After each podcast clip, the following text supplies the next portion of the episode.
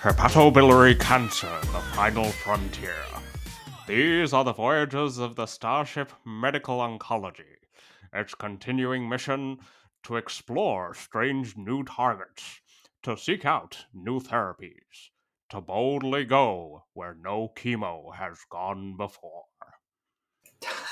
I, That Mike, Michael, I don't know what you're doing, but I love it. And if anyone didn't think we were nerds before, they definitely know that we truly are. Absolutely. That that I will have you know was Chief Scientist Spock, as famously portrayed by Richard Nixon, um, providing his insight into the difficult journey of treatments of our topic today, the double header of biliary tract and hepatocellular carcinomas. So, unfortunately, Richard Nixon is not here in the booth with us. It's just me, Michael, and Josh, as always. And uh, we're going to take you on a Trekkian type journey uh, through these two very difficult to treat cancers. Leonard Nimoy would definitely be proud of what just happened. Uh, I'm sure you're they're both rolling in their graves right now, peacefully, peacefully Peace. rolling. peacefully ro- rolling in their graves. I was going to do a Sir Patrick Stewart, but then I thought he might actually take offense to it. Um, well, he is alive, so yes, I think he Yes, would. I might, yeah. I might just get the ball rolling and start. yes, so Um, so um, Josh, take it away with um, with cholangiocarcinoma before we before this uh, uh, episode spirals completely out of control. yeah, we don't actually talk about mm, oncology at all. So No, I'm going to talk a bit about the biliary tract cancers. So it's a pretty heterogeneous group of cancers, which include your extrahepatic and intrahepatic cholangiocarcinomas, gallbladder cancers, and ampullary cancers. So it's it's difficult to really go through all of these with justice. So I'm going to try and group them and talk mostly about cholangiocarcinomas today. Now, these cancers, all of them, really are diagnosed generally at a late stage. They have terrible prognoses, and usually surgical removal, surgical excision is just never an answer because it's encasing important vessels, it's spread beyond the local area, and that's just unfortunately the reality that we have at present. Now, over the past decade, multiple trials have happened. So this includes drugs which I've never heard of, and Michael, maybe you have, but Sid- Cediranib. Have you ever Nope. heard of Cediranib? Nope, never heard of that. Nope. Okay, cool. There's not just me. Erlotinib, cetuximab, panitumumab, ramucirumab, and mis- uh, merestinib are just multiple trials of these drugs, and none of them have shown in improved overall survival, improved progression-free survival, and the standard of care hasn't changed since cisplatin and gemcitabine, and we still use this as a backbone today. It really does seem like it's the sort of cancer that just um, uh, every they're throwing pe- everything at at it and seeing if it works, and it's really been difficult to have a, a therapy that has a benefit. 100%. And because a lot of these patients present so advanced, they are very unwell. So you can't just be ha- have a thing, I'll start chemo, see how they respond. They're at a point where they're in hospital, they have obstructed gallbladders or obstructed livers, and they need surgical intervention and they need months sort of recovery from that. Now, median overall survival, Mikey, what do you think for uh, biliary tract cancers or cholangio with treatment? Well, you've painted a very, very grim picture, Josh. So uh, I would have to say somewhere in the realm of short to medium months, three to six months, thereabouts. generally 11.7 months so maybe i painted too Ah. too bad a picture but still pretty terrible uh, Yeah, and the not great. 24 tw- yeah and the 24 month survival rate is like 15.7% so we need new therapies. That's the summary. When we talk about cholangiocarcinoma specifically the nomenclature has changed slightly depending where you live in the world but usually they arise from epithelial cells of the intrahepatic or extra- extrahepatic bile ducts. Highly lethal due to advanced presentation, as I've mentioned, and what where they've now more recently been classified as it really includes sort of bile duct cancers eh, from intrahepatic, perihilar, and distal biliary tree. Now, epidemiology it's about 3% of GI malignancies. And in the US of A, there's about 41,000 primary liver and intrahepatic bile duct cancers diagnosed annually, and about another 12,000 that extrahepatic. Now, one of the other interesting things is that this has increased over the last 30 years, but that's also to be expected with better screening, better CT, tomography, those sorts of things, and we can actually pick these up. There's interesting risk factors, which I think we should discuss here today, Michael. Uh, what are your thoughts as some risk factors for the, this GI malignancy? I'm going to pick at the low hanging fruit here, Josh, and say smoking everything is with smoking. So that's a very safe guess. And anything else that going back to your physician days when you were sitting your final exams? Oh gosh, that was so long ago. Um, but not far enough. But not not far enough. No, I still have a vague recollection of it. Um, I'm going to have to press pass on this one, Josh. Could you please illuminate us with your superior knowledge? Yeah, no, that's fine. I had to refresh my own memory, but primary sclerosing cholangitis is one of those really big ah, factors that you mentioned. Other things, so liver flukes, if you live in Thailand, so if you've got a Thai patient, that's something to really think about. Uh, and there's a strong association between intrahepatic stone disease and cholangio, which I never knew about. The other common ones, although not strongly associated, meaning there's not randomized controlled trials looking at it, that sort of prospective stuff, but elevated blood sugar levels, obesity, and metabolic syndrome. Uh, as expected with most cancers, obesity can influence direction of patients' health. Now, histology, the majority of the cholangiocarcinomas are adenocarcinoma, with squamous cell carcinomas being responsible for most of the remaining cases. What is interesting, though, and this is probably the more important bit, is the biology of these cancers. So, a lot of them do have immunogenic features, including uh, IC molecules, PD-L1, CTLA4, those sorts of things, which we have discussed previously in our podcast. And there's a strong tumor microenvironment. So, early studies have demonstrated clinical activity in biliary tract cancers, including durvalumab, a PD-L1 inhibitor. And that's what I'm going to be talking about today. Surprise. Now, chemo has immunomodulatory effects in multiple cancers. So what that means is that it changes the tumor microenvironment and actually improves the efficacy of these PD-L1 inhibitors, these CTLA4 inhibitors, and make the cancers more susceptible to these extra drugs. So the question that these really smart people who develop these trials do, uh, had was if you add immunotherapy to the chemo, could it improve the outcome versus chemo alone in biliary tract cancers? Stay tuned to find out after these ads. No, no, there's no ads, but after after the uh, brief pause. So this trial is called Topaz One, which is an amazing name, and it is a practice changing trial. I was going to say a, a, a, fairly recent trial as well. I I only first heard about it earlier this year. Yeah, really recent. So they were collecting patients from 2019 to 2020. It was a randomized double-blind global phase three trial. It was a, it was looking at the safety and efficacy of durvalumab plus gemcitabine and cisplatin, which is that backbone I mentioned previously, versus the placebo, which is just the chemotherapy. This is first line treatment in patients with advanced biliary tract cancers. They were randomized as a one to one, which is great, and they screened 914 patients, and of interest, only 685 patients were randomly assigned to treatment. Michael, do you know why? Gosh, you're really coming at me with the questions this time, Josh. Uh, I am guessing that a significant proportion of them may have either progressed or they might have had autoimmune causes of their uh, cholangiocarcinoma. I'm guessing they probably progressed and weren't well enough to have it, but I haven't read that in the trial, but that's just my suspicion. With the demographics, what we do note is that uh, there's a significant Asian population in this particular trial, which is great because it's quite common there. ECOG performance status of zero, about half of the patients as well. And it was divided, probably half of the patients had intrahepatic cholangio, 20% had extrahepatic, and the remaining 25% had gallbladder cancer.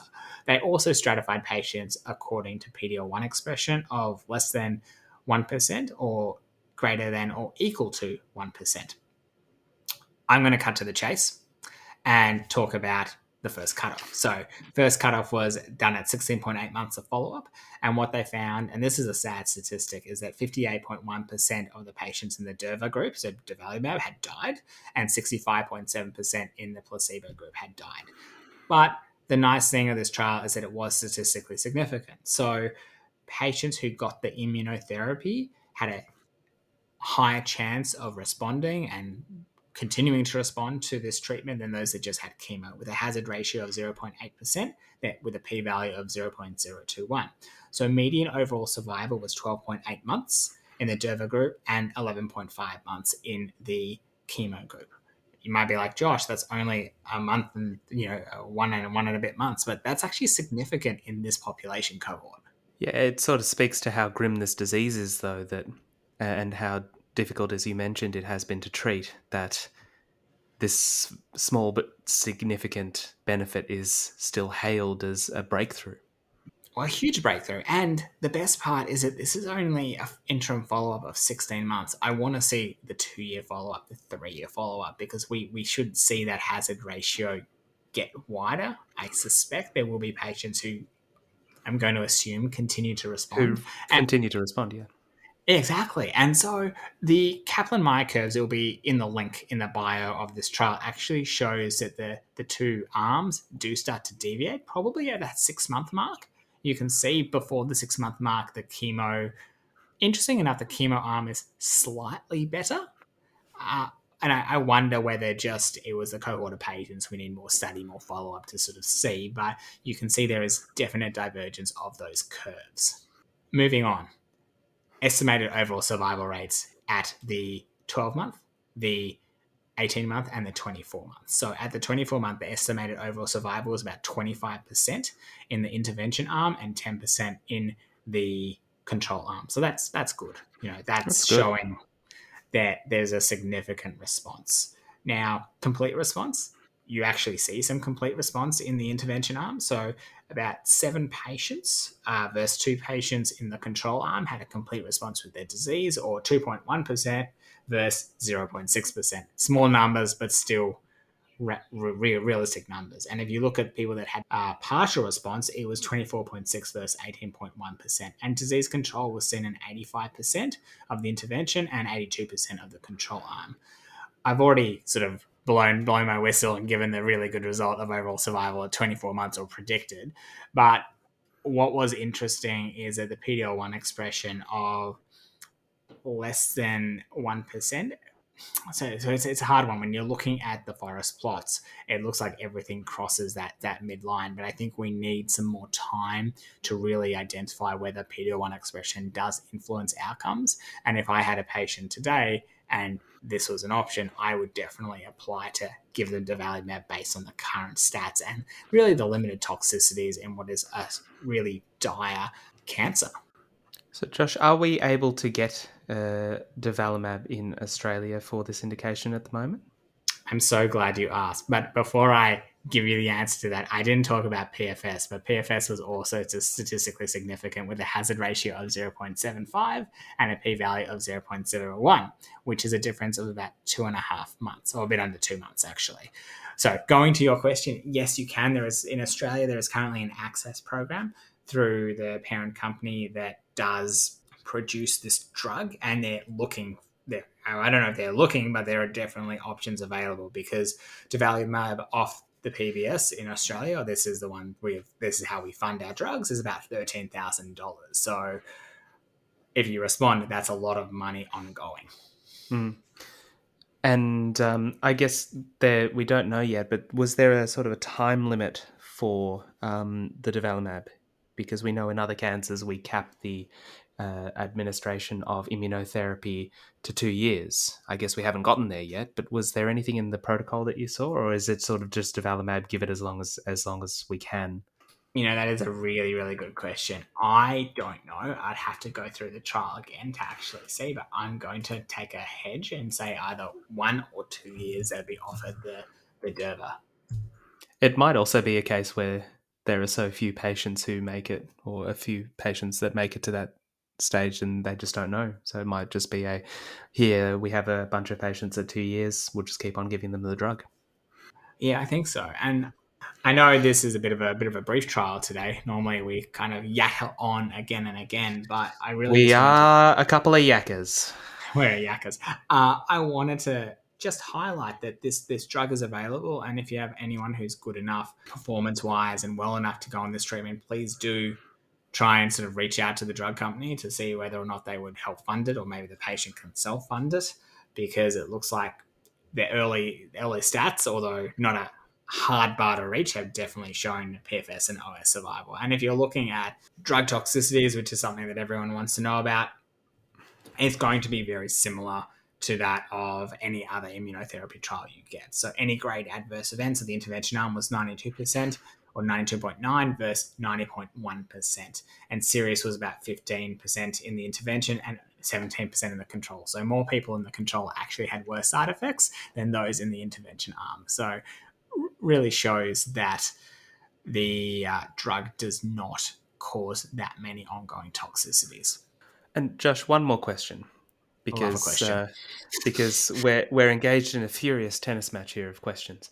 Uh, we are. I like giving them, not receiving them.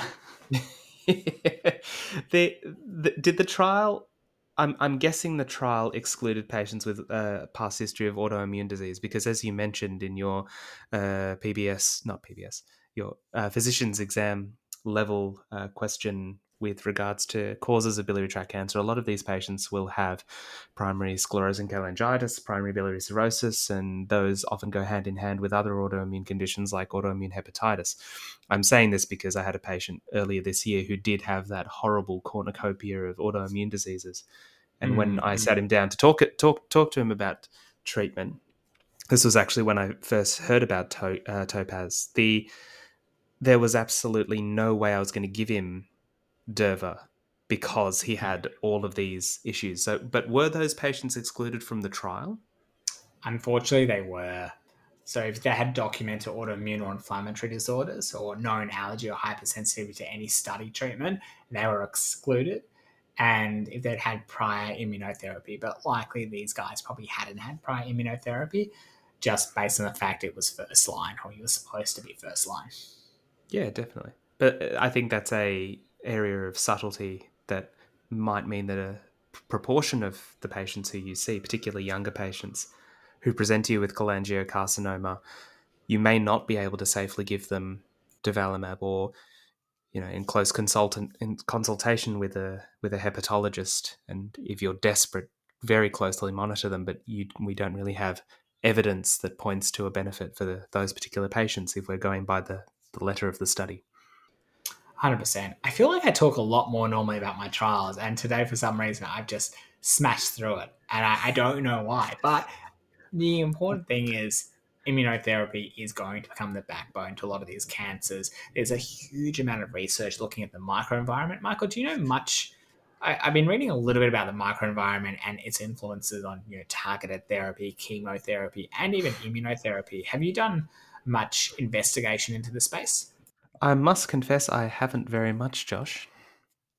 Yeah, So- well, I, Please, please, uh, uh, please tell me all of your all of your knowledge that you have uh, gained over the past twenty minutes.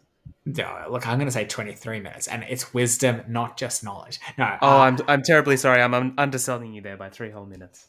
three minutes. The- the- so, what I was reading earlier today was there's a lot of interest in, or in the targeted therapy field, there's some interest looking at targeted therapies, how they attach to cells, the microenvironment around the cell, and if you can stop the cells from essentially absorbing the targeted therapy, it can improve the efficacy of that drug.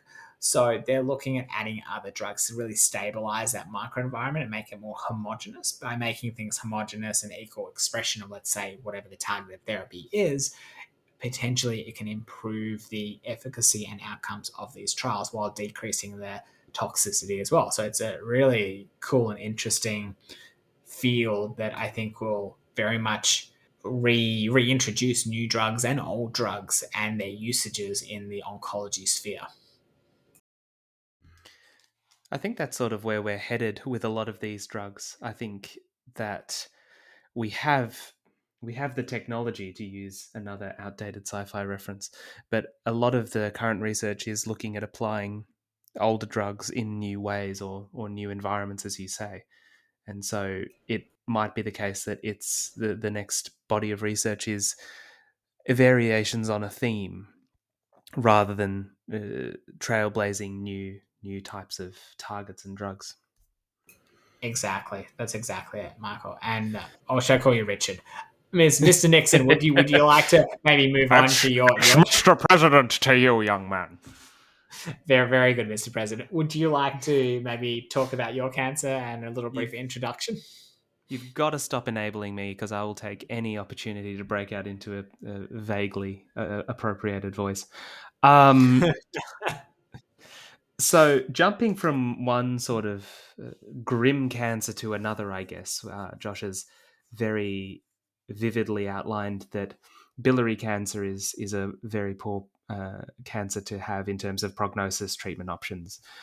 The other cancer in this sort of area is hepatocellular carcinoma. And much like cholangiocarcinoma, there have been a number of studies that have looked at different agents, different chemotherapies, and really the standard of care has been a, a fairly old uh, tyrosine, multi-kinase inhibitor by the name of sorafenib. And that's been the standard of care for a very, very long time. And uh, it's a case where very few things that have been compared to sorafenib have been able to beat it. Uh, one of the contenders was lenvatinib, which we won't talk about in any great depth uh, in in this episode. We might in a later episode. But hepatocellular cancer is another one of these what we call orphan cancers, where there's not really much out there, and potentially as a sort of feedback loop, there's less research going into it because there haven't been targets. So, drug companies who invest millions and millions of dollars into developing these drugs, they're not actually guaranteed a benefit and therefore not really guaranteed a slice of pie. That's exactly it. And to add to how old this trial was, sorafenib was introduced in 2008. That was the NEJM article that showed it had improved PFS and OS, and it was only three months. Yeah, yeah, and 2008 is is ancient Rome by oncology standards. Like it, it is a very long time when you look at all of the things that have come and gone, or, or come in the inter- intervening. What is it? 14 years. Yeah, exactly. And the, the leaps and bounds made by other cancer types, it's not three months; it's years. Yeah, absolutely. You, you look at the differences we have uh, in a previous episode, stealth plug, uh, in melanoma, uh, the difference between 2008 and 2022, it's, it's like night and day. Anyway, a little bit of background on hepatocellular carcinoma. As the name implies, it's a primary liver cancer that develops usually in the setting of chronic liver disease. It is more common than I was expecting, actually. Uh, approximately 850,000 cases worldwide in two, 2018 alone. And interestingly, in terms of demographic spread, about 72% of these are estimated to occur in Asia, the highest rates in Mongolia and China. Oh, explain why. Explain why. Uh, I don't think I don't know that there is an explanation to explain. Uh, oh, to, shame! I I know I know. Um, I'm sure very smart epidemiologists have had a look at it, but I don't uh, I don't have a good explanation for that. I thought you were about to like launch into it, and then I was going to be like, "This is cool." I I don't know. No, no, uh, but there is this sort of trend in the hepatobiliary setting, and you mentioned it briefly with uh, with your cholangiocarcinoma, that uh, there does seem to be a significantly higher rate of these diseases in in Asian countries. Um, so hepatocellular carcinoma follows that trend. As one would expect for a cancer affecting such a vital organ as the liver, the uh, worldwide uh, mortality from uh, hepatocellular carcinoma in 2018 was 780,000, making it the third most common cause of cancer-related mortality. Ouch. So it's beating out, yeah, it's it's beating out uh, probably melanoma, pancreatic cancer, colorectal cancer. I, I, I would say that uh, the two ones that beat it, I don't have their stats with me, but I would say the ones that beat it were lung cancer and potentially breast cancer, which are yeah, obviously much more common worldwide but it's not it's not something you want to be the top third. You want to be you don't want to be third in this race. That's a very no no. You you very much want to be avoiding the the podium uh, uh, in in this sort of race. Uh, it uh, so hepatocellular carcinoma affects men three times more commonly than women. Again, there's there's explanations, but nothing has really uh, conclusively been proven uh, as to the cause of this, and it's especially prevalent in patients with cirrhosis or chronic hepatitis B.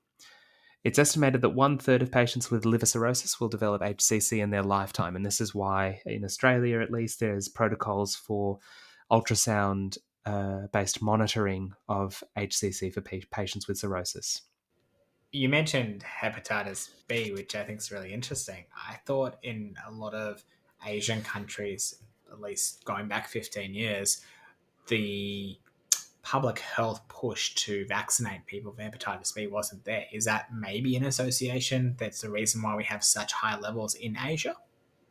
It could be, but that doesn't explain, for example, why the the rates are not as high in places such as Africa or South America, where I would imagine the uh, push is similarly. Uh, I don't want to use the word lacking, but potentially unavailable. The resources aren't there, mm-hmm. so it, it, it is a potential explanation, I guess, uh, but it doesn't explain why it's it's so concentrated in in Mongolia and, and China. Very true. Hepatocellular carcinoma accounts for approximately 75% of primary liver tumors, and the remainder, the, the majority of the remainder, are cholangiocarcinomas, what Josh mentioned, intrahepatic cholangiocarcinomas. Uh, early stage cancer is treatable by resection, liver transplantation, or ablation. And it's at this point that I should probably mention the Barcelona uh, liver um, cancer staging, which is a very very complex and very different staging system to the usual TNM staging that we use for cancers. And that's because it takes into account the degree of liver cirrhosis using the Child-Pugh score, uh, the uh, degree of portal invasion, portal hypertension, uh, as well as uh, various other factors that I won't go into, but we will include a link to a algorithm uh, in the episode description. Suffice it to say that when you have uh, Barcelona stage A and B, you can use uh, stage A, you can use things like liver transplants as a curative rate or a curative therapy. Stage B, where the hepatocellular carcinoma is a little bit more uh, widespread, you can use things like TACE or uh, ablation. And it's really when you get to stage C, stage C or stage D that you start to look at systemic therapy. So coming back to uh, hepatocellular carcinoma, they have a very poor prognosis when they get to this Barcelona stage C or stage D. Uh, the previous standard of care, as mentioned, was sorafenib way back in 2018. These sorafenib does have significant side effects. Common side effects include diarrhea, cytopenias, mucositis, hand-foot syndrome, and hypertension. So it's not without its toxicities which brings us neatly to the study IMbrave 150. It's one of these atezo, uh, atezolizumab trials where they insist on having IM and then some word. We have IMbrave, IMpower, Imvigor. Uh, it's it's not quite Topaz in terms of its catchiness, but it's at least distinct. I, re- I really like it. I think it's better than the keynote. Like keynote like every there's like 800 keynote trials and at least IMbrave there's not like 800 equivalents. So you're like i don't know what number it is. Keynote 189 keynote 776 like i'm not going to remember. Yeah well you make a good point. Uh, i don't know where they got the number 150 from because they're all uh, all of these trials are 150 or 133 uh, maybe they hide the ones that are bad but it's not like there are 150 IMbrave trials as you said true anyway, so IMbrave was a comparison of atezolizumab, which is a PDL1 inhibitor, and bevacizumab, which is a uh, VEGF inhibitor, and it was comparing those with a standard of care sorafenib. It enrolled patients with unresectable or metastatic disease. They were ECOG 0 to 1, so functionally very fit, and they had a Child-Pugh score of A. And both of these things are, potential areas of limitation to this study that I'll come to in a bit. Exclusion criteria as mentioned uh, with the uh, Topaz trial, autoimmune disease was uh, a exclusion criteria. So anyone with autoimmune hepatitis or, and cirrhosis and HCC from that was excluded. Admittedly, probably a small proportion of our, our patients with HCC, uh, but no less significant for that. Patients who had co infection or untreated hepatitis B or C, which is very important. So you can't have hepatitis B or hepatitis C uh, and get on this trial. Can I can I ask the question? Would that I don't think that still holds true for hepatitis C, given it's so curable, and even hepatitis B with entecavir to control it. Would you exclude your patient from potentially giving this? I know we haven't talked about the result, but. If theoretically atezo is better than standard of care, which I think our listeners can probably guess where we're heading. Which our listeners will ha- will have to have to listen to the whole episode. We can't spoil it right at the start. Got to string No, it- along a little bit. Yeah, would would would you treat would treat the patient? Because I probably would. I think practically you would, and I think that you would have to, at very least, co-treat them. I think practically speaking, you would have them on something, uh, especially if it's hepatitis C, and you can cure it fairly quote unquote easily. So, but nevertheless, it was an exclusion criteria. Uh, I, and I'm not really sure why. Perhaps it was because the patients with sorafenib, they're at risk of cytopenias and you might not want to risk reactivation. Uh, and so in the sorafenib era, you might have needed to treat uh, antecedent viruses beforehand. But I think you make a very good point. We know that atezo, atezolizumab and bevacizumab is not immunosuppressive in the same way as something like sorafenib is. So you can probably get away with enrolling these patients or starting them on trial on uh, treatment sooner, at very least, while you're co-administering a anti-hepatitis um, therapy.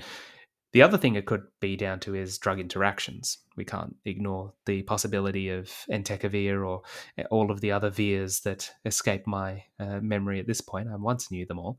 Uh, interacting with atezolizumab or bevacizumab, or simply the study uh, coordinators not knowing because this is an experimental treatment.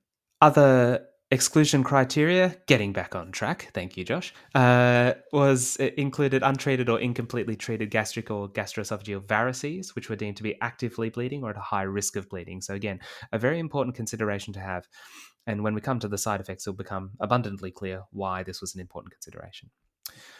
So, for hepatocellular carcinoma, uh, when I looked at those uh, inclusion and exclusion criteria, I thought there's no way you're getting a decent number of patients with hepatocellular carcinoma that have Child-Pugh cirrhosis as opposed to B or C and are a decent ECOG status. But hey, they managed to scrape together 501 patients at 111 sites in 17 countries. So they've done a good job. They've done a very good job with uh, with recruitment. Hmm. Josh is Josh is not convinced, I, ladies and gentlemen. I'm dubious. Look, I, I don't run this trial, but most of my patients have some form of cirrhosis, especially if they've been affected for a very long time. So I wonder if maybe they were just very early stage because there's a lots of ways to assess if someone has cirrhosis, and if they do it a certain way, it might not actually be picked up. Well, they could have had Child-Pugh cirrhosis. Yeah. Um, well, they had to in order to get onto the trial. Um, but let's face it, the majority of cases that I've seen, and probably the same with you, Josh, of patients who come to us nowadays looking for atezolizumab and bevacizumab, because spoiler alert, it is a standard of care. Um, What? uh, they they do tend to have um, uh, more severe disease. Uh, it, it tends to be Child-Pugh or Child-Pugh by the time they get to this stage. And again, Yeah, as a result, their ECOG status tends to suffer. But you'd still treat them, realistically. You don't have another option. No, you don't. You don't really have another option, exactly. But anyway, um, so there are a couple of things I really like about this trial.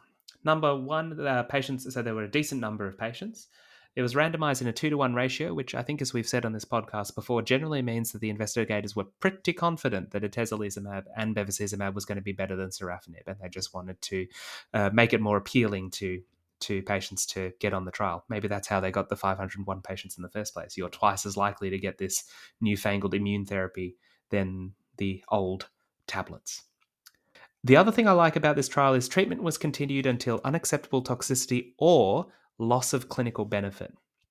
So patients could actually continue on atezo bev beyond progression, beyond radiological progression, if the clinician observed evidence of clinical benefit, which is very much what tends to happen in clinical practice. If a patient is tolerating treatment well, if they're doing well, if they're functionally good, sometimes um, we do try and continue treatment beyond uh, clinical benefit. It's a bit more restricted in Australia, where you know you you have to swear up and down that the patient hasn't progressed, on this treatment to continue getting funded by the um, PBS. But in practical settings and in less with less restrictive therapeutics, we sometimes do continue uh, treatment beyond progression progression of disease if the patient is getting a clinical benefit.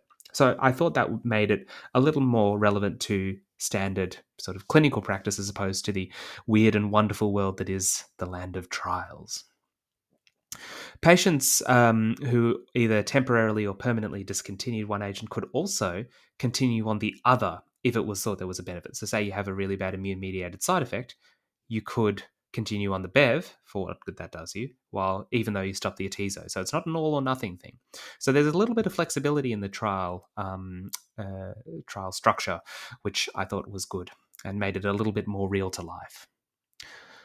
Uh, endpoints. The co-primary endpoints were overall survival and progression-free survival, standard standard stuff. And secondary endpoints were the overall response rate, the duration of response, and again, secondary endpoints that I really like the time to deterioration of quality of life, physical function, and role function, so occupation, which was uh, assessed using the European Organization for Research and Treatment of Cancer, the EORTC, their quality of life questionnaire hyphen C30. Uh, which is a, very a very commonly used quality of life questionnaire in, in clinical trials. So there is a real holistic approach to the sorts of things that can go wrong with hep- uh, hepatocellular carcinoma. It's not just the disease related stuff, it's the quality of life, it's the re- loss of function. And this really does reflect what we see a lot of in uh, hepatocellular carcinoma in patients afflicted by it. I won't get too much into the demographics because I've already taken up whatever time Josh has saved on his very succinct summary of his of, of Topaz. The important uh, points, uh, Michael. It's the important points. It's the important points. It's the important points.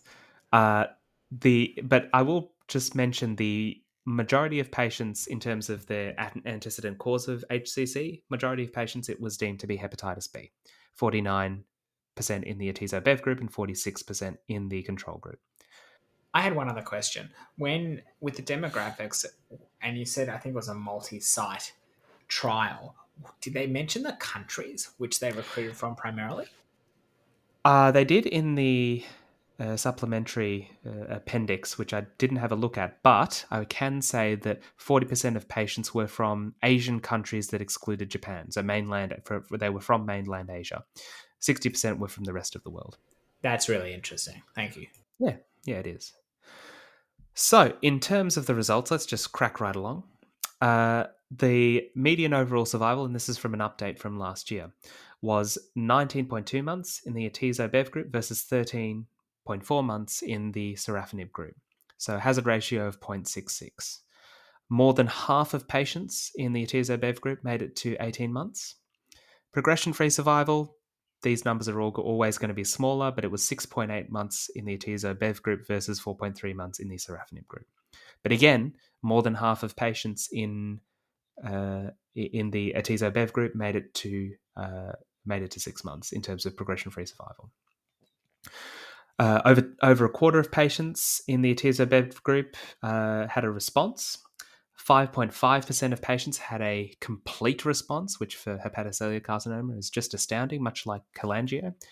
Interestingly, by comparison, zero patients, 0.0% of patients in the sorafenib group had a complete response.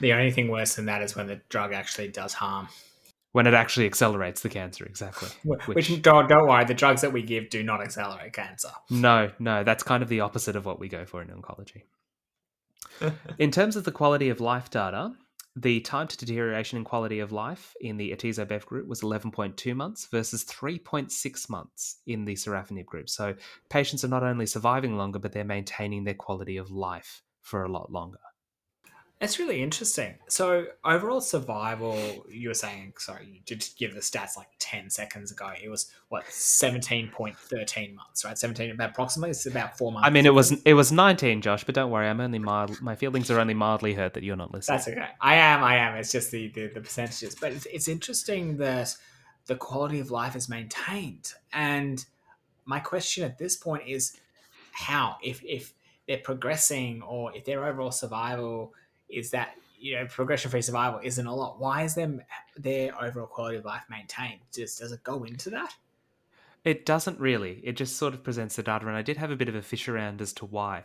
My gut feeling, though, is that uh, a number of these patients were ha- continued on treatment beyond progression, as as was allowed, if there was deemed a clinical benefit. So these patients who were getting a quality of life benefit would have continued, and whether the atezo bev slowed and otherwise potentially rapid progression and therefore enabled patients to maintain functionality for longer.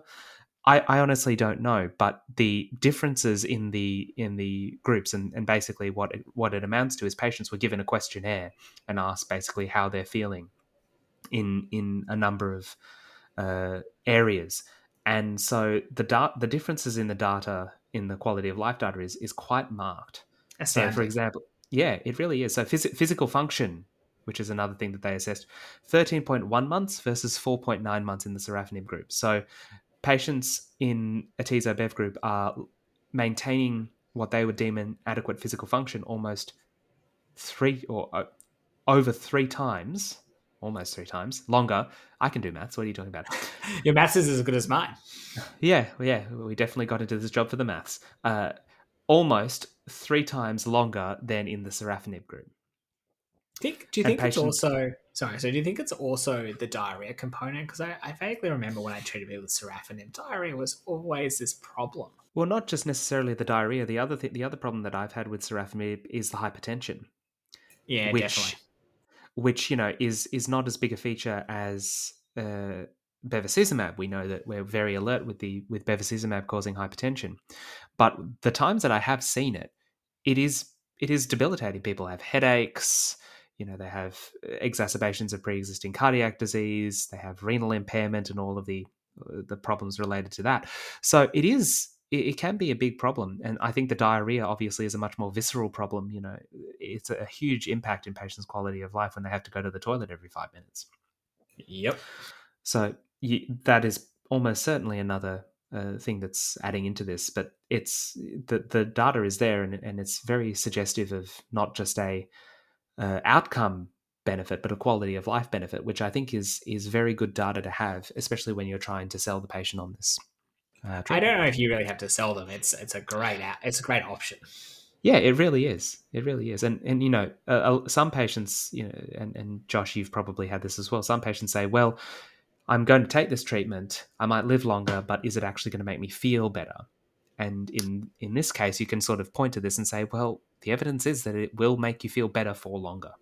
That's exactly it with these with these subset of cancers. There there is a conversation that has to be had about I can make you live longer, but if you're stuck in bed, it's terrible.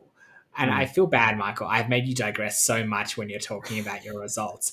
And I think we've just gone to adverse effects because I was like, I'm interested about this. Uh, but did you want did you want to go back and sort of finish off your your summary of outcomes?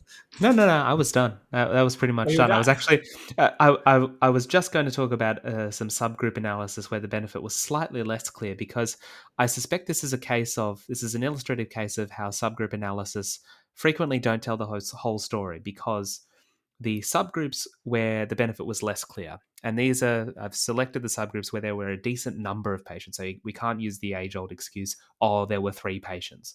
Um, there were four this subgroup. time. Not this time, not this time. But the, the subgroups that the benefit was less clear on didn't seem to make too much sense to me. So benefit was less clear in patients who had who were ECOG zero, who had a high alpha fetoprotein of greater than 400 nanograms per milliliter, so very elevated, potentially corresponding to burden of disease, no extrahepatic spread, and non viral disease etiology. Now, I can't really thread the needle as to why atezo-bev appeared to be less uh, beneficial in in these sorts of patients because it's sort of patients who are fitter but also might have worse disease but also might have better disease. It doesn't really make much sense.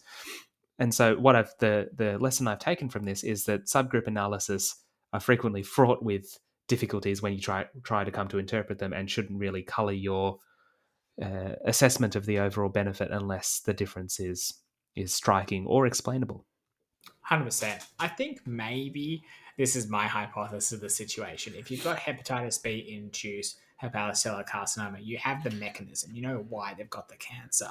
if they're cancers due to a different etiology, you did you did mention maybe it is more aggressive. Maybe the pattern of spread in non-hepatitis B related HCC is more localized to the actual liver itself rather than extracapsular spread. And given that you get different outcomes depending on the pathophysiology of the cancer's aggressiveness and things that we probably don't yet truly understand.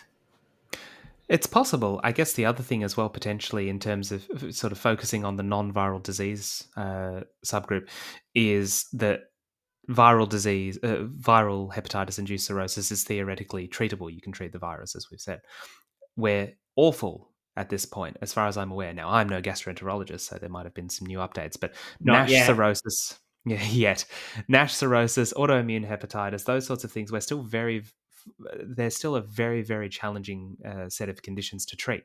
And so the survival impairment might not necessarily be from the cancer it might be from the fact that their liver is finally giving up the ghost because we're not managing the underlying cause. Yeah that's a that's a great hypothesis. We should work on doing our phds on that. Well if you can do a phd on anything you can definitely do one on that. Um, in terms of safety because Josh, I know you're you're eager to hear about this. Uh, the in, I, am just going to focus on the grade three to four events. They're broadly similar across the across the group. The main grade three to four event was hypertension, as we've mentioned, and this is where the varices questions come in come back into the fore, which we put aside briefly before. The we know that hypertension, and particularly portal hypertension, obviously, is a major risk factor for the development and, and subsequent bleeding of varices. So it is very important when you're starting these patients on bevacizumab or to a lesser extent sorafenib, but bevacizumab especially, that there is a structure involved that they can get their regular surveillance scopes for for variceal uh, monitoring because the last thing you want is for someone to develop an burst of varices related to portal hypertension that has been made worse by the administration of of your bevacizumab. So that's that just something to keep in the back of your mind. Yeah, absolute disaster, uh, and it can be very difficult to get a hold uh, get uh, under control. I think it's also it's a case of this that with my patients sometimes we delay commencing treatment even if it's a couple of weeks in this situation to make sure that they can have the Bev and the Atezo because you don't want to get them in hospital, end up delaying everything by months, and then the outcome is definitely going to be poor in that situation. But a couple of weeks difference between commencing treatment is not going to change overall survival or PFS. Yeah, I definitely agree, and I think if you hit hit upon one of the tenets of oncology, Josh, which is try and get all of your ducks in a row to start with, knowing that prolonged hospitalizations, prolonged delays are going to have significant impairments in outcomes. And so, if you get things like, in this case, surveillance scopes, hepatitis screening, treatment of viruses, all that sort of stuff, if you get that all done, even if it takes you a couple of weeks, it's going to save you and more importantly, the patient, a lot of grief, a lot of morbidity, a lot of mortality down the road you're not impairing their outcomes because, as as we have said before, immunotherapy tends to take a couple of months before it starts to work. So you're not going to be significantly impairing outcomes, but you will save the patient a lot of grief if you address these sorts of reversible things first. As they say, proper planning prevents piss poor performance. I've always wanted to say that on a podcast, so here we are. There we go. Josh's life mission has been fulfilled, and now he's, I'm he's just going retire. to he's gonna he's gonna ride off into the sunset. Pretty much. the uh, the adverse events otherwise they're pretty standard. So the most common adverse events of special interest relate to the atezolizumab were hepatitis, rash, and thyroid axis issues, hyper or hypothyroidism. In terms of bevacizumab, hypertension, bleeding, and hemorrhage, six percent of which was grade three to four uh, in severity, and proteinuria, which we know is a, a area of monitoring for bevacizumab, uh, renal in, uh, hypertension-induced nephropathy. They were all present, but none of this data is new. So, Mikey, if you had to summarize this trial in two sentences with some numerical values, so Josh can remember, give it to me in two sentences. What what's your what's your assessment? This is Josh's way of saying that he's sick of listening to my voice. Nah, you Um, voice. Ah, I, might, I might edit that out, but I might not. if I was going to summarize this sentence in two sentences, I would say Atezo Bev almost doubles overall survival. It triples almost um, quality of life preservation. And it really does appear to be a best first line therapy for um, hepatocellular carcinoma with a few caveats in the clinical space. That's a great summary. And I will briefly summarize my trial of Topaz as well, just so if people went ahead to the 54 minute mark, they can now summarize this whole discussion in 30 seconds. They've already they've already skipped ahead, yeah. To, to yeah, to me. No, the median the median overall survival that were found with durvalumab, gemcitabine, and cisplatin versus the control arm of just chemotherapy in Topaz One shows that median overall survival twelve point eight months versus eleven point five months in the control arm with a hazard ratio of zero point eight.